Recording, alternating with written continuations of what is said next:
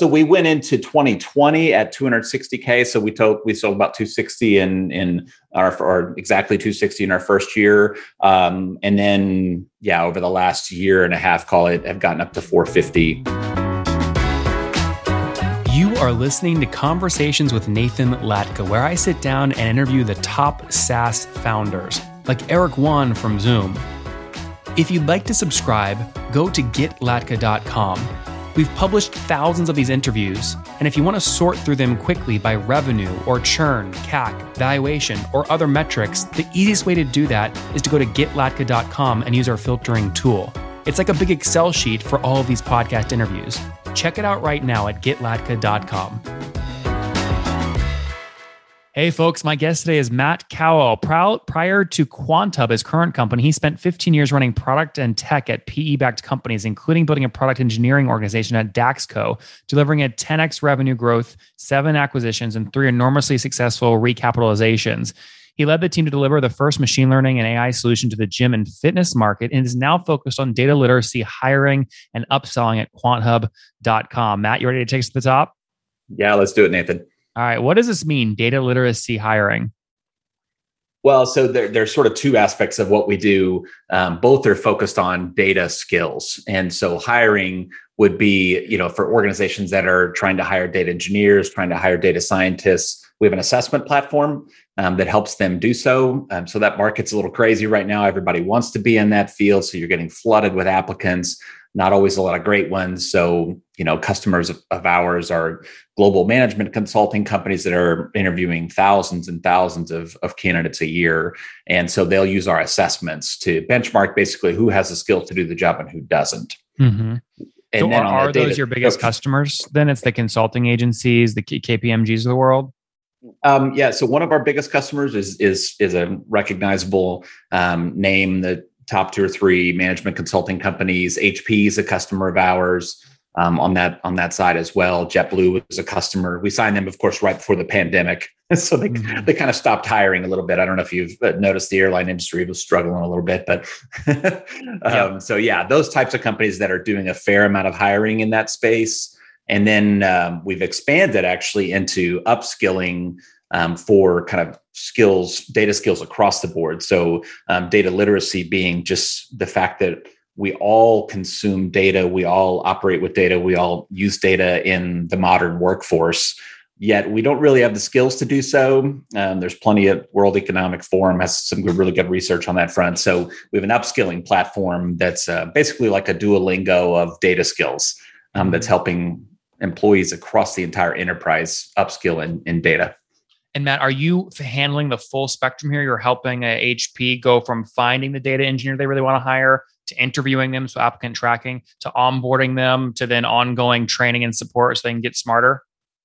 Uh, so we're helping in a couple aspects of that. One is really just the um, we're helping in the skill aspect of that. So when they have candidates and they want to know, do these candidates have the skills to do the job? Our assessments will tell them that and that's specifically what hp uses us for. And then um, on the upskilling side you know once you get employees in the door you want to continue to build skill sets. Got it. And so whether that's an bring them cust- potential no, hires no, then not necessarily. we're not like a staffing type of platform. Yep Yep, interesting. Okay, so you're solely if people are looking at 100 engineers and you want they want to give them a quick test, they can set the test up on your platform, give it to them, and then figure out who to hire and then upskill. Yep, that's exactly right. Okay, what do these customers pay you per month on average?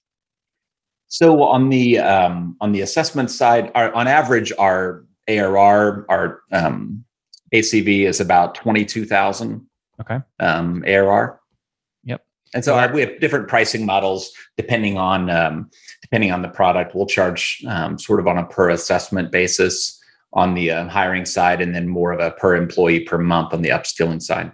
And what's the backstory here? We got a lot, little bit of it in the bio, but when did you launch the company? So uh, we actually are an offshoot of an AI consulting company out of the southeast, Birmingham, Alabama, and Atlanta, Georgia. And uh, that company, you know, was struggling with hiring, like most companies are, and and so decided to um, didn't see anything out there that was really good at. There are a lot of programming assessment platforms, but not a lot of great platforms to assess the conceptual skills required in data and um, and so we built that, and then ended up spinning it out into a separate company, uh, which really became became QuantHub. So so when was that? What year did you spin it out? 2018, uh, April of 2018 was. And how much official. how much revenue was the agency doing before you decided to shut that down and spin out this new SaaS product? So the agency actually stayed on, and we just I basically actually came on um, on sort of day one to run this as an as an offshoot of that company. We didn't have any customers. We didn't have um, we barely had a product. I mean, it Did was you very, have like very founder equity days. then? Did I personally? Yeah, like I mean, are you essentially the founder? You owned 100% on day one. Maybe the agency has a little bit. So the agency was the primary um, was the primary shareholder. I came on and obviously have incentive equity as well as as CEO. Well, so basically, we had two found two co-founders there, and then given the stage of the product, I came on um, and really is kind of a third co-founder. Sorry, I'm confused. So the agency and who were the two co-founders? So the CEO of the company was a company called StrategyWise, was an AI consultancy. Um, he's one of the co-founders. The um, the guy who's now our CTO um, was a chief data scientist at that um, at that firm. He's the other co-founder, and then basically I came on because they continue. They had a good business on that side, and one wanted felt like this had its own future. Needed somebody to come on and run it, and so I came on as basically a third co-founder and CEO. Okay, got it. And and then how many customers are you now serving today compared to when you joined? yeah, we didn't have any customers when I joined. It was just sort of a proof of concept type product. So I came on, we raised money, um, we built out the product the rest of the way, and or at least you know sort of MVP, if you will. Um, started bringing on customers in 2019.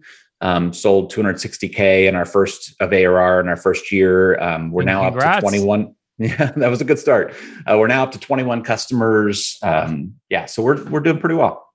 Got it. So 2019 was about two hundred fifty thousand dollars in sales. You now have 21 customers. Are they all paying about two thousand dollars a month? Uh, that's the average ACV. It's really pretty lumpy. So we um, we're starting now to sell. Um, it's almost almost exclusively to enterprises, and so um, we have some six figure deals and and well into the six figures, and then we have some four thousand dollar Yeah. deals. So Yeah, we're a little that. bit all over the place. But but but, the average uh, is is two grand. Yeah, that's the times average. 21. That would put you at about forty two thousand bucks a month right now in revenue. Yeah, we're at 450k in ARR.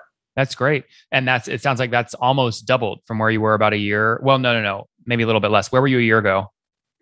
A year ago, so we went into 2020 at 260k. So we told we sold about 260 in in our or exactly 260 in our first year, um, and then yeah, over the last year and a half, call it, have gotten up to 450. Um, we've since you know the hiring side slowed down a little bit last what did you finish when, though 2020 with though in terms of ARR run rate? Uh, 2020, we finished at um, just about 400. 400. Okay, got it. So, well, I guess, I mean, look, so this is a fair question then I think. Why have you only added 50 grand in new ARR in the past eight months? Yeah, so we actually were expanding into, I mean, like any startup, you know, we're looking at opportunities and trying to see where we think we fit the best and where we're differentiated and where the market's headed. And we made a decision about about nine, well, about 10 months ago, um, that we felt like upskilling was actually the um, a big part of our future in addition to the hiring side.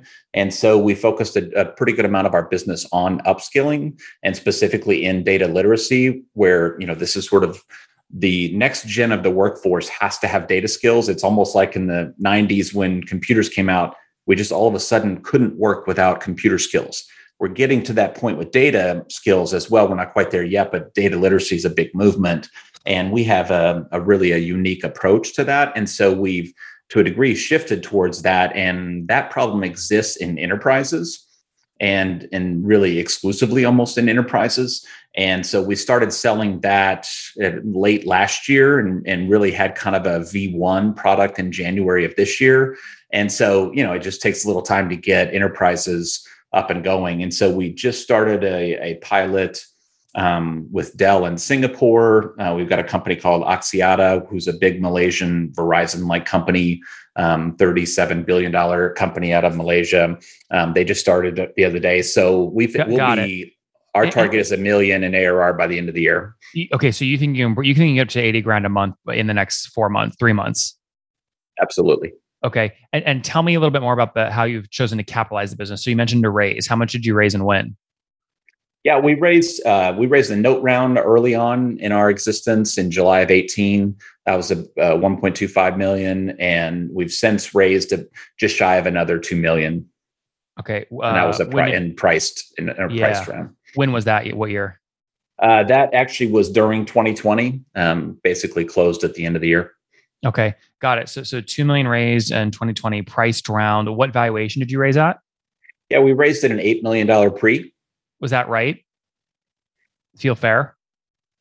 Yeah, I think so. I mean, I, I, think look at the market size, look at the the traction that that we've that we've gotten, the types of of brands that we brought on. Yeah, I think so. Mm-hmm. Yeah, I mean, what is that? What multiple is that? This is a twenty x multiple on four hundred grand of AR. That's not bad. Oh, yeah, yeah. I think at our stage, multiples are a little, um, yeah, a little hard to go by multiples at this at this number and this scale. But yeah, I think it's still fair. Yep. No, no. Obviously, a lot of it is story. I, I guess where, the only part of the story that doesn't make sense to me is why a guy like you with your background would. I mean, you're basically starting from ground zero, but you don't have equity like a founder has equity because you were like the third co-founder essentially coming in, unless they gave you like 70%, which I don't think they did. So why, why not just go start your own thing? Why did you decide to join us instead? Well, I mean, I hadn't been in um, I hadn't been in this type of role quite this early stage. So my background was more kind of CTO type role of a of a more of a growth oriented SaaS business, still still SMB, but um, you know, kind of went into that company at about six million in ARR, and we you know ended up at eighty plus by the time I left. And so that was kind of more the scale. And I like being close to the problem, and so I wanted to get into something early stage. And you know these these guys actually, I I was networking uh, when I was trying to figure out something earlier stage to do next and you know i really like like the people that were um, starting this. I felt like it was a huge market really interesting. And you know i was in a position where yeah i think i could have gone for more equity but instead i chose some cash compensation um, just kind of stage of stage of life um, risk profile you know that type of thing. And so you know everybody's got to make their own decision. Do you want to do you want to be highly leveraged or do you want to blend? And so for me, a blend of of some you know cash compensation and, and reasonable equity that has some upside is is kind of what I was looking for. Did they get you more or less than ten percent equity? Yeah, I don't want to speak to exactly the equity, but I mean, it's I think it's fair. Mm-hmm. Uh, okay, got it. Uh, what's team size today? How many people? Uh, we're at 10, 10 and we we leverage um, contractors as well, but 10, 10 kind of core team members. How many engineers? Uh, we actually have four engineers on the team. Do you still code? Um, it's been a little while since I've coded. I will say that I'm in involved in um, I'm more involved in the database type type of stuff now because that's the stuff that I'm still decent at. so supporting customers, uh, converting things, stuff that um, I don't want our team focused on. Strangely, I am as the CEO doing. yep. And and do you imagine this ACV you probably have quota carrying sales reps? How many do you have? Yeah, we actually have a chief revenue officer I'd worked with before at Daxco, the SaaS company that I mentioned before. Um, she came on and is is running sales marketing and also customer success. And she has um, an account exec um, on her team as well. So those two of those people carry a quota then? Absolutely. Okay, interesting. So you think those two quota carrying sales reps they can that they can add about six hundred thousand bucks of new ARR in the next three months between them? Absolutely. Yeah, I mean we've got a proposal out that has um, it's it's out for 420k in ARR, just mm-hmm. to give you an idea. So oh, um, yeah, I, I, mean that's part of selling enterprises, right? For us, um, a part of our challenge is, and you know, this can be an okay challenge, but it's lumpy. You know, our re- you know we'll sell a hundred multi hundred thousand dollar deal and then nothing for a month, and then you know we've got another one um, coming that I think is going to be 200k, and so you know that that's it's it's not um, it's not as steady as some SaaS businesses that are selling to SMBs. They're selling individual licenses. They're 50 bucks a month, but they're selling a thousand of those. You know, we're just a completely different model. Yep. No, makes sense. Let's wrap up here, Matt, with the famous five. Number one, what's your favorite book? Uh, my favorite book is uh, book. My favorite uh, workbook is uh, Monetizing Innovation. Number two, is there a CEO you're following or studying? Um, no, not really. Number three, what's your favorite online tool for building the business? Uh, for building the business, I mean, personally, I honestly I like Trello. I think it's super flexible. It allows us to stay nimble and and change things and adapt, and and it's very lightweight. So I like lightweight. Number four, how many hours of sleep do you get every night? Uh, probably about um, seven hours. Seven. And what's your situation? Married, single, kiddos? Yeah, married. Um, I'm 47, almost 48. My son is 20 at University of Illinois, and my daughter is 18. Very a senior cool. in high school. It's crazy. Two kiddos. That's great. Take us home. Last question. Something you wish you knew when you were 20. I've thought about it a lot. I'm, I have no regrets. You know, when I was 20, I wasn't doing this at all. I was a chemist at Procter and Gamble, um, and not knowing that I wanted to do technology, so I went back to school and got a master's in chemical engineering and started go started working at Accenture, and so found my way into tech. But um, so I would like to know that I was interested, more interested in that, but I'm afraid it would have changed my course and I wouldn't change anything. Guys, there you have it. QuantHub got going in 2018 as an agency spin out. They're now serving 21 customers. These are customers like HP and others that are looking for data engineers to hire. QuantHub helps them understand which engineers can pass the tests or challenges they set up, and then also also help upskill those employees once they are hired full time. They raised a $2 million seed round at the end of last or mid last year at an $8 million valuation. Team of 10 now looking to scale and break a million dollars in terms of run rate by the end of 2021 here. We're rooting for you, Matt. Thanks for taking us to the top. Yeah, thanks, Nathan. Appreciate it.